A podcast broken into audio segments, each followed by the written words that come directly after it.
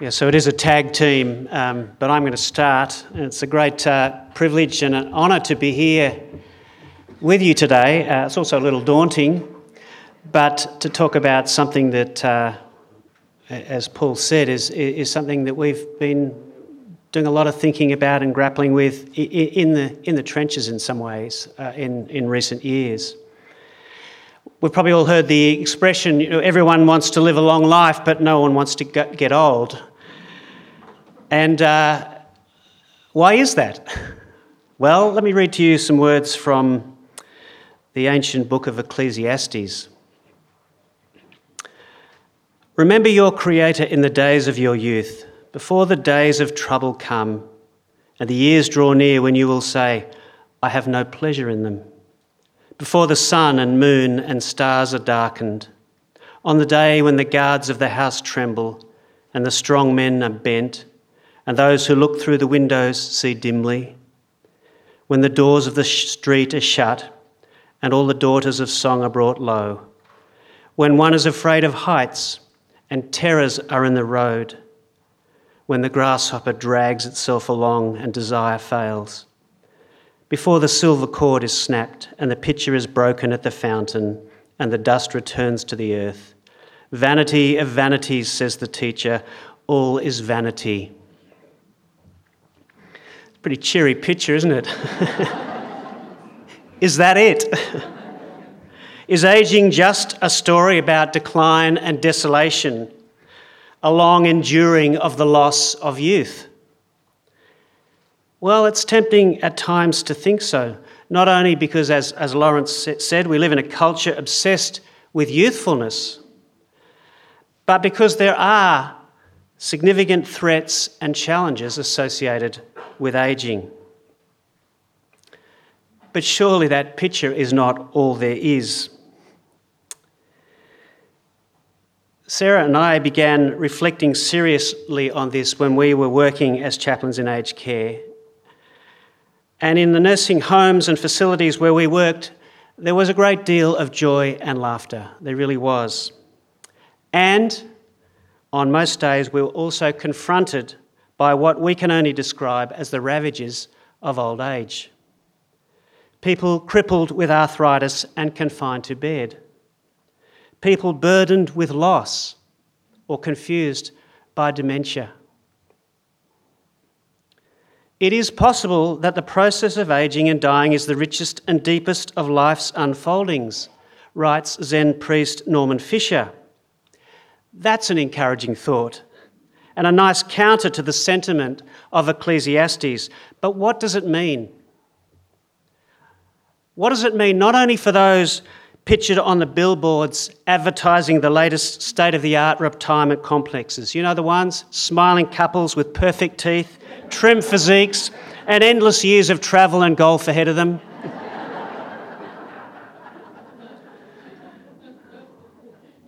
Where are those people?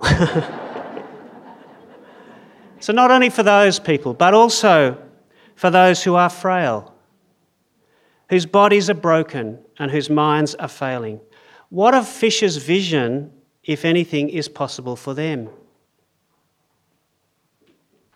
Well, the affirmation that there are gifts and tasks associated with age is important and is relatively widespread these days. Gifts of wisdom and a role in mentoring others, so called saging, are regularly mentioned. And yet, for all their promise, these notions can often remain vague and ungrounded, and so in danger of becoming romantic and glib. And again, we, keep, we kept having to ask this how do they relate to those for whom possibilities of living actively and generatively are fading?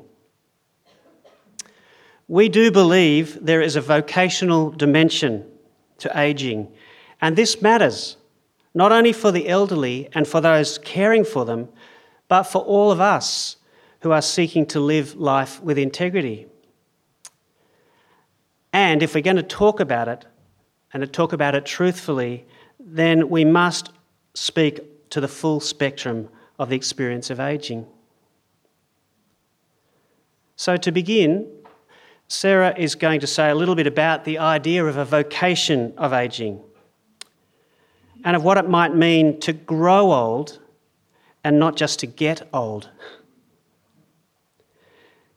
She'll draw from the theology of the Christian tradition, which is the tradition we know best, which we believe offers resources to engage our journey of ageing as a journey of transformation. And then, in the light of this, we want to suggest some practices that enable and support this journey. So, tag Sarah.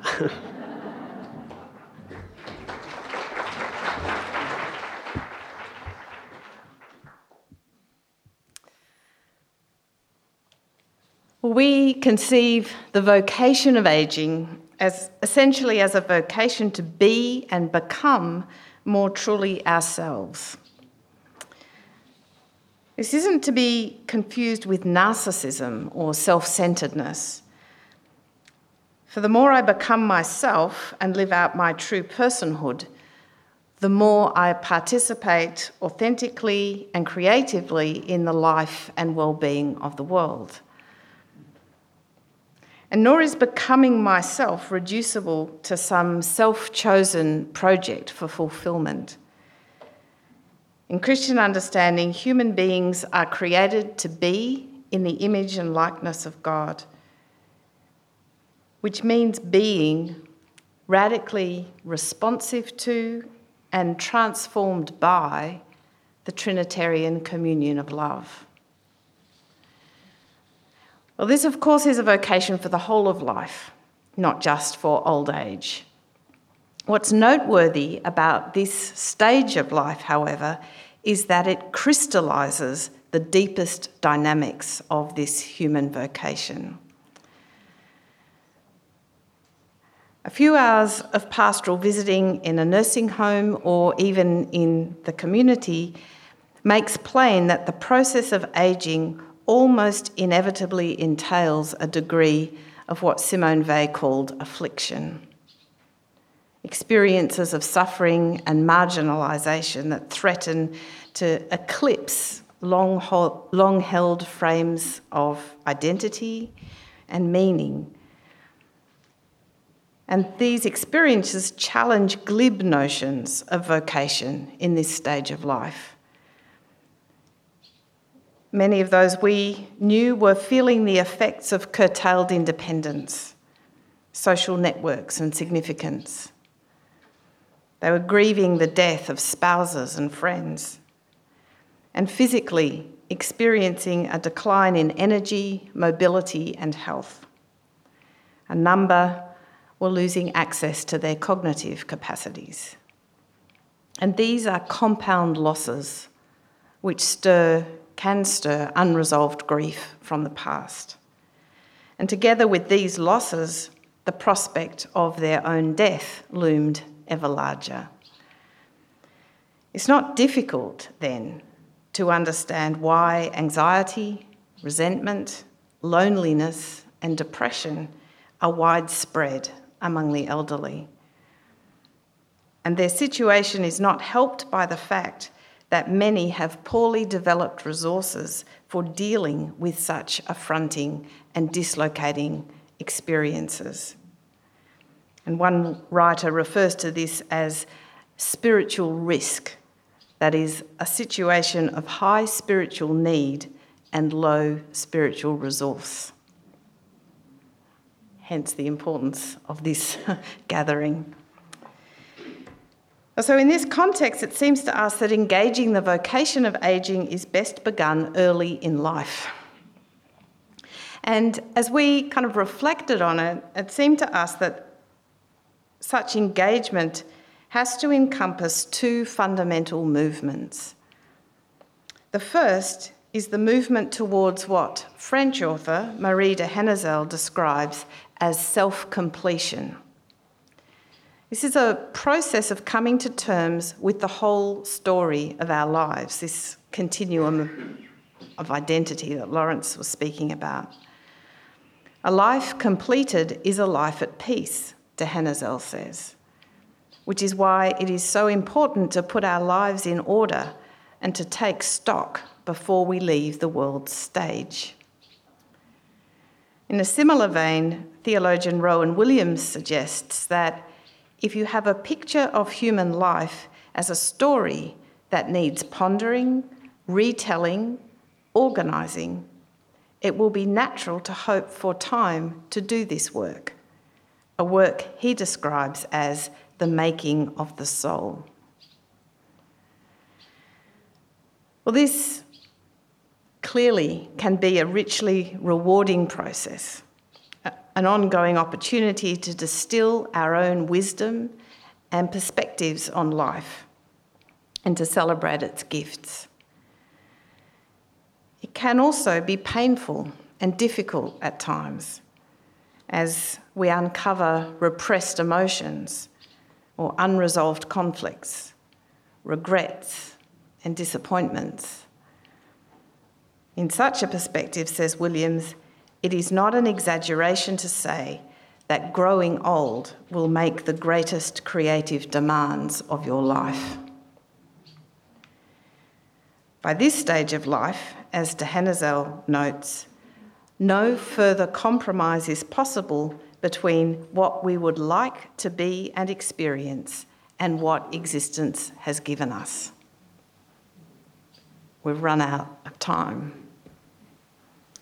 And facing and accepting the truth of ourselves and our lives requires courage.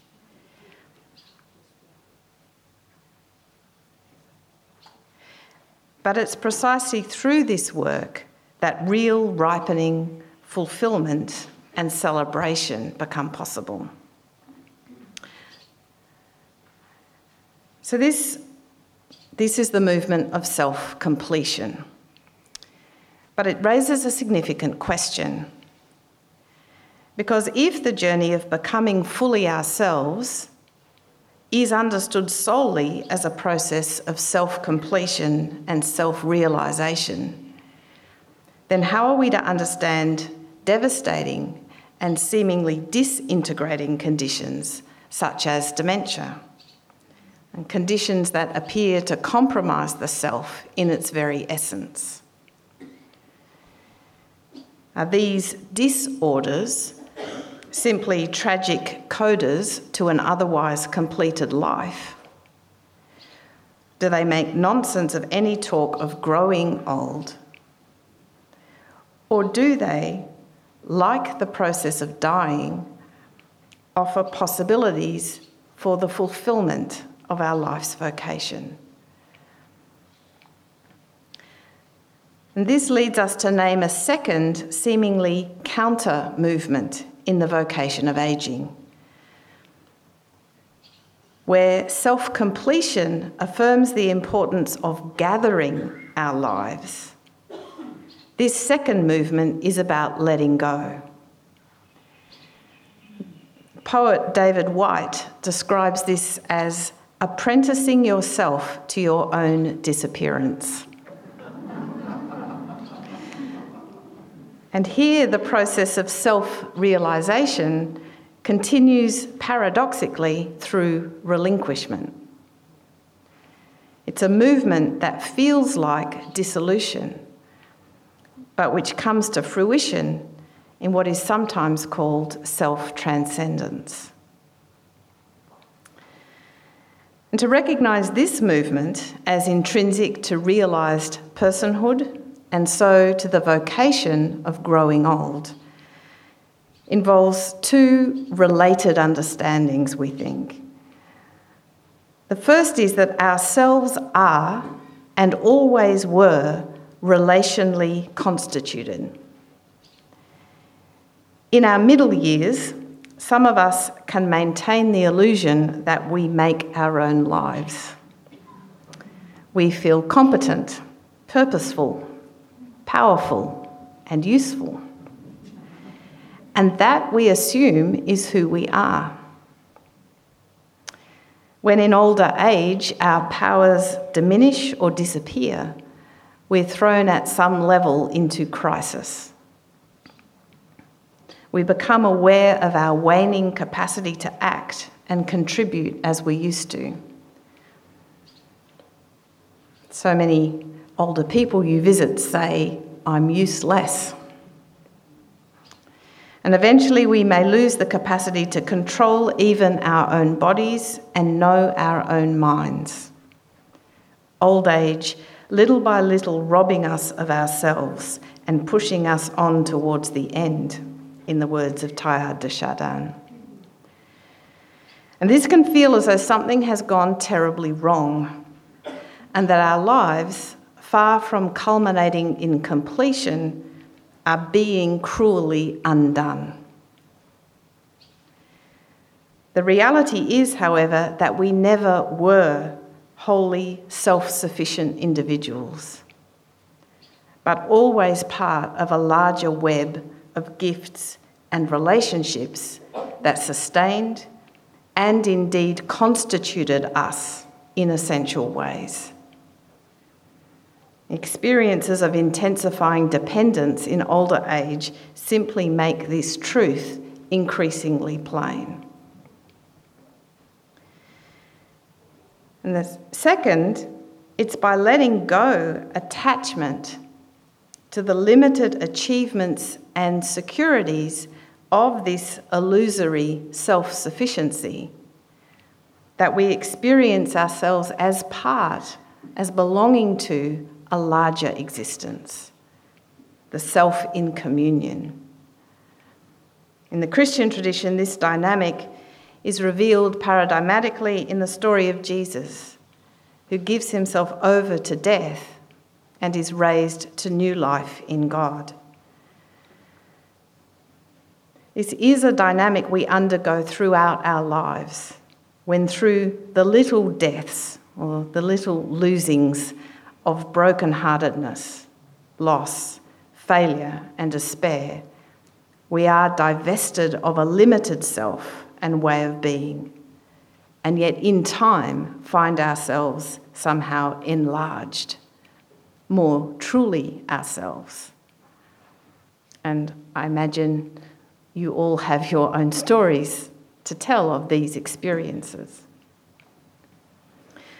The basic pattern of conversion and transformation in the great spiritual and mythic traditions involves going down, letting go, and receiving new life as gift, being unmade to be remade.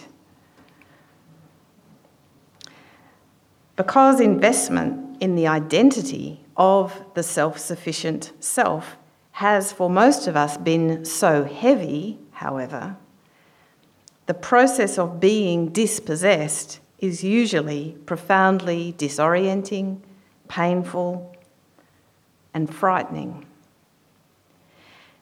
And though it is all very well to wax lyrical about the essentially relational self and life on the other side of death, it seems an entirely different matter to lose your driver's license and your home, to need strangers to shower you and wipe your backside, and even as your mind falters, to remember who you are.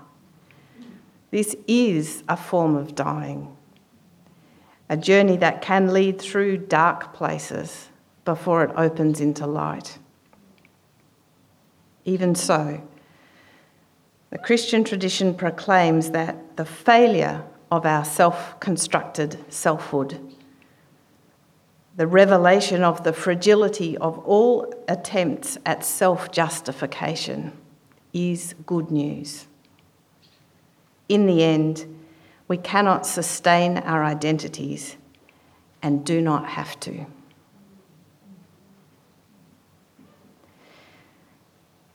So, the vocation of ageing involves self completion and integration, reconciling who we are and have been, what we have done and experienced in a long life.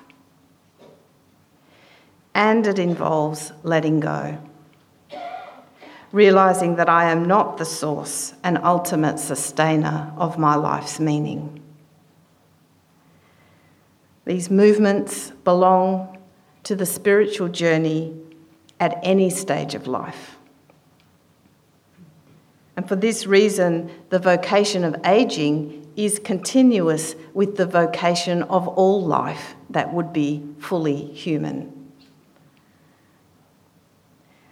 And yet we can now see more clearly how the process of aging crystallizes and intensifies our engagement with this vocation. As I draw towards the end of life, the call to make sense of the whole, including my death, grows stronger.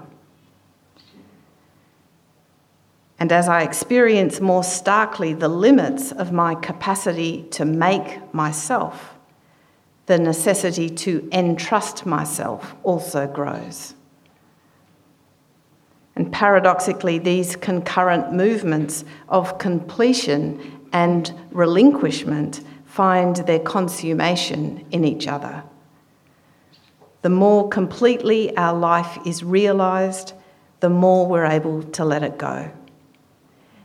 And the ultimate completion of our life lies in its final surrender.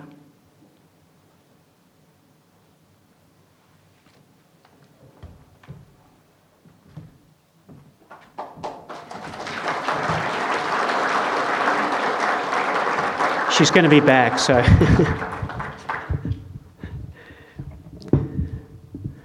so. I want to turn to the question now of what, what this actually means, these, these, these twin kind of movements that we're talking about, what this actually means for us in daily life. And particularly to think about what practices might, might equip us for the possibility of, of, of you know, aging gracefully of growing old as well and, as well as of nurturing others in this journey. Now, of course, you'll know there's a growing literature on this idea of aging well, which focuses on themes such as generativity, reminiscence, forgiveness, and even things like blessing, passing on blessing. All of these are important and helpful in the work of completion and relinquishment.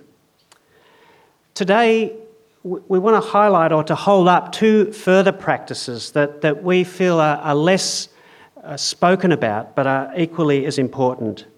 The practices of lament and of what we call undergoing. So let me say a little bit about lament and then I'll hand over to Sarah again.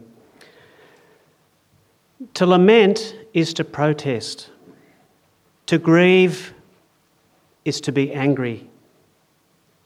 To lament is to complain about suffering. Such complaining, of course, can be adjudged depressing and detrimental to well being. The kind of bitter resistance that, that Laurence spoke about a little earlier. And yet, in the Hebrew scriptures, lament functions personally and corporately as a means for coming to terms with loss regret, and dispossession. If you like, it's part of how we move from resistance to acceptance. The purposeful practice of lament differs from diffuse and chronic negativity, which we came across a lot in our work. That kind of chronic negativity brings no release at all but rather keeps us stuck in resistance and bitterness and victimhood. There is a cleansing and cathartic power in true lament. Of course, cultural taboos, particularly in our culture, and personal anxiety can discourage this practice. There's a rawness in it that people find discomforting. Certain religious communities even condemn it as an evidence of lacking faith. However, as Joanna Macy observes, the refusal to acknowledge despair produces emotional and sensory deprivation, psychic numbing, and impedes our capacity fully to respond to others. Macy encourages us to do our despair work. Because despair cannot be banished by simple injections of optimism or sermons on positive thinking. True lament refuses to avoid the truth of suffering. Think about Job. It takes us into and eventually through the vulnerable space between the stifling states of committed victimhood and unhappiness on the one hand, and avoidance and false acceptance on the other. Now, of course, the way we lament will vary from person to person and place to place. It might be written, it might be spoken, it might be just groaned or enacted. It may be spontaneous and it can be planned. In seasons of trauma and crisis, such as those precipitated by major loss and change, lament may well become a regular practice. When 78 year old Morrie Schwartz suffered the onset of ALS, an aggressive terminal disease of the neurological system, he spoke of allowing himself a time each day, quote, to mourn the slow, insidious way in which I am dying. If you've read the book, the great book, Tuesdays with Morrie, you'll know that this period of lament wasn't the whole of his experience. There was great joy. But it was an important part of his experience, part of how he came to terms with his situation. In a faith context, lament is understood to be an act of worship and prayer, which calls on God, complains, and pleads for intervention. It need not be devoid of gratitude and hope, but you know, sometimes it is, even in the scriptures. Either way, to struggle with anger, resentment, fear, and despair to the point where resistance is finally spent and the broken heart is opened more deeply to love and to life is crucial in the journey of completion and relinquishment. In the context of aged care and, and, and the work we were doing, this seemed to suggest that opportunities for both personal and corporate lament, including the use of ritual forms, are to be encouraged. I think there's a danger, and saw this danger, that uh, you know, pastoral care people like us and so called lifestyle officers, and even other family members of the elderly can understand their role primarily in terms of trying to cheer up and distract those who are downhearted and to make them kind of feel better. Perceiving sadness or depression as always negative indicators of personal and spiritual well being, and referring to the work of lifestyle officers as diversional rather than recreational, recreational, may be sim- sim- systemic symptoms of a lack of appreciation of the healing significance of lament and function to hinder rather than encourage the engagement of the vocation of aging. The practice of lament and the practice of undergoing.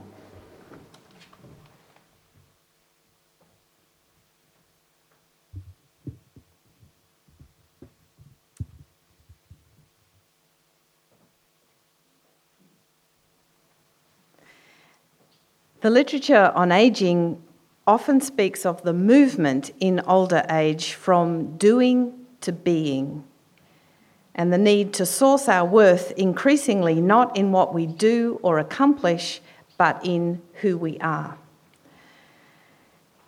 It's understandable that the experience of diminished agency is framed in these terms, but it seems unnecessarily dualistic.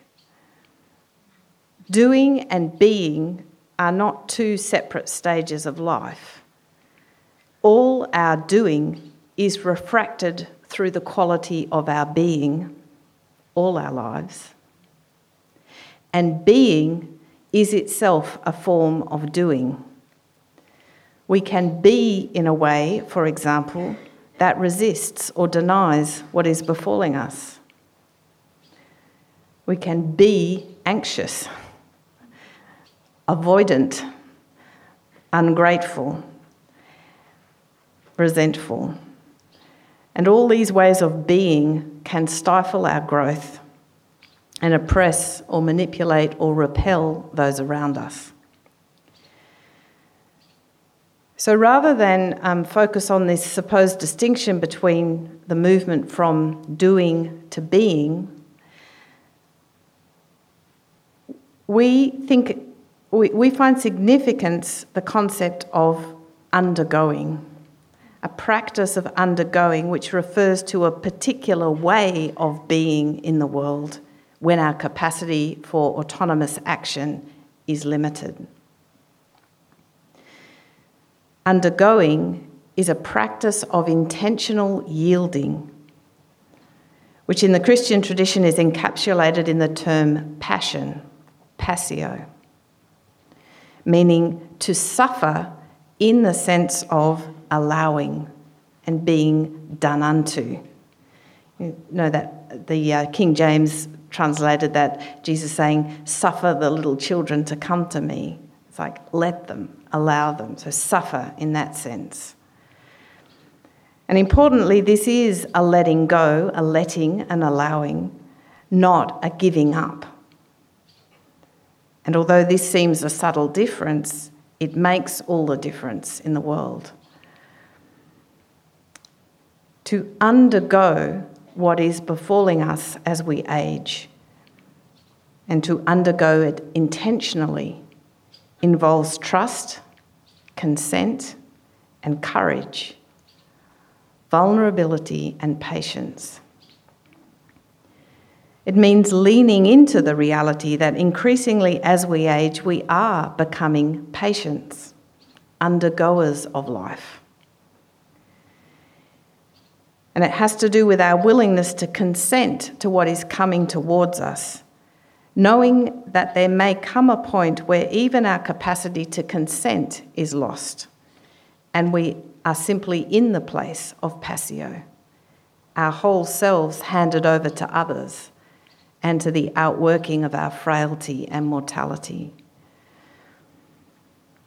In the New Testament gospel accounts, the handing over of Jesus in the Garden of Gethsemane marks a significant transition in his life and in the fulfilling of his vocation.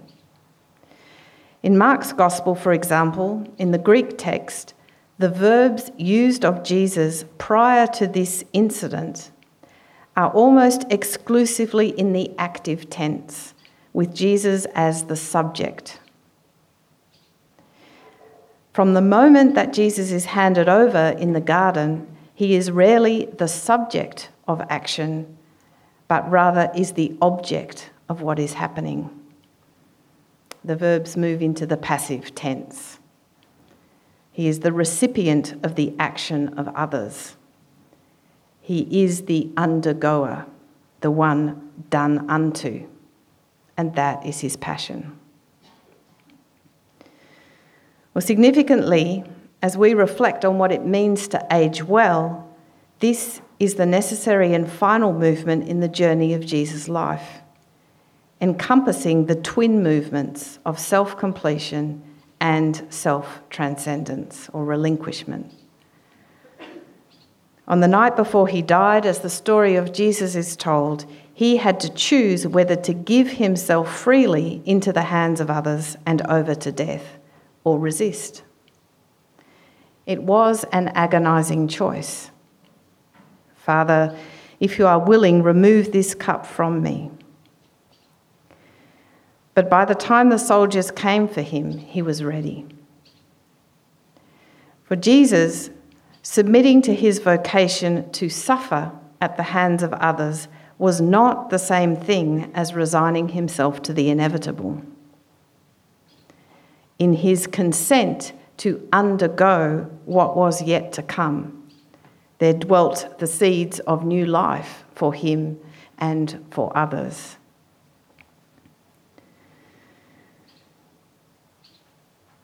What does consenting to this undergoing as a practice look like?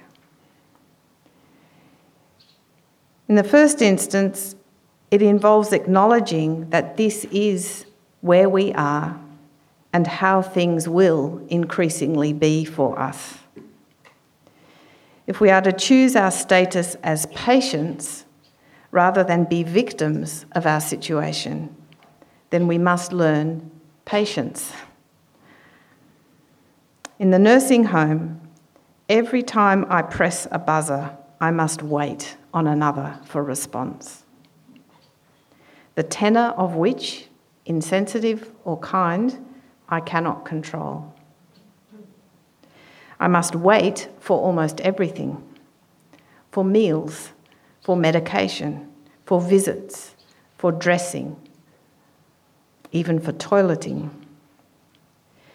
And every time I feel humiliated or patronised, I must practice an even more costly patience. Recognising, is it possible we could be like this? Recognising this way of being as itself part of my vocation. In his classic work on the stature of waiting, W.H. Vanstone says, Either this dependence and limitation must be a source of increasing resentment and frustration and even self contempt, or there must be a re- rediscovery of the dignity which belongs to the person as patient, as object, as one who waits upon the world and receives that which is done to them. This doesn't mean, and we're not wanting to say that this means condoning neglect or abuse or unkindness. And nor does, of course, this stance of patient receptivity preclude us from asking for and hoping for good things. But we may have to learn to accept a degree of less than ideal responses from others and our increasing vulnerability to them. In all its expressions and little deaths, though, this practice of undergoing teaches us to say with Christ, Into your hands I commend my spirit. It's an entrusting of self to others and to God, which comes to completion in the surrender of our lives to bodily death in faith and hope.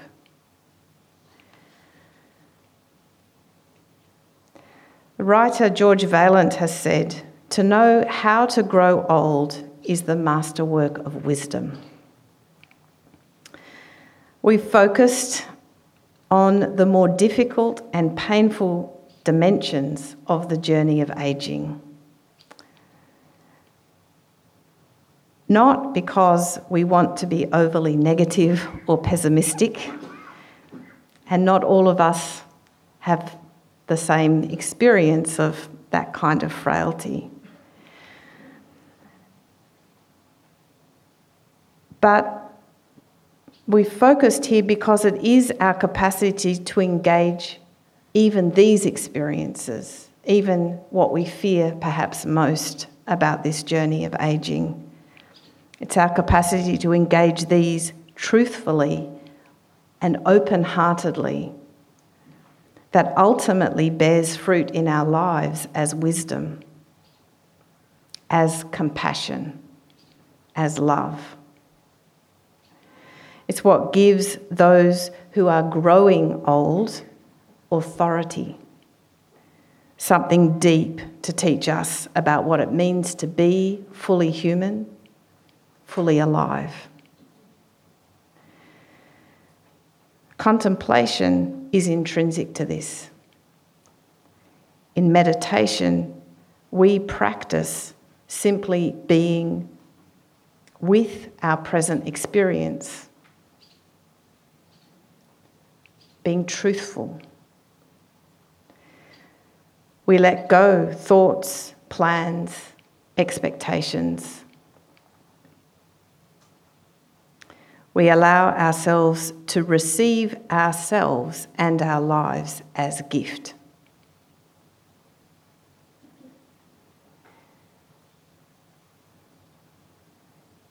So, if we truly do want to grow old and not just get old, to make of the whole of our lives, however they go, whatever the particular circumstances, we will be called to undergo. To make the whole of this an offering in and to love, then the sooner we start practicing meditation, the better.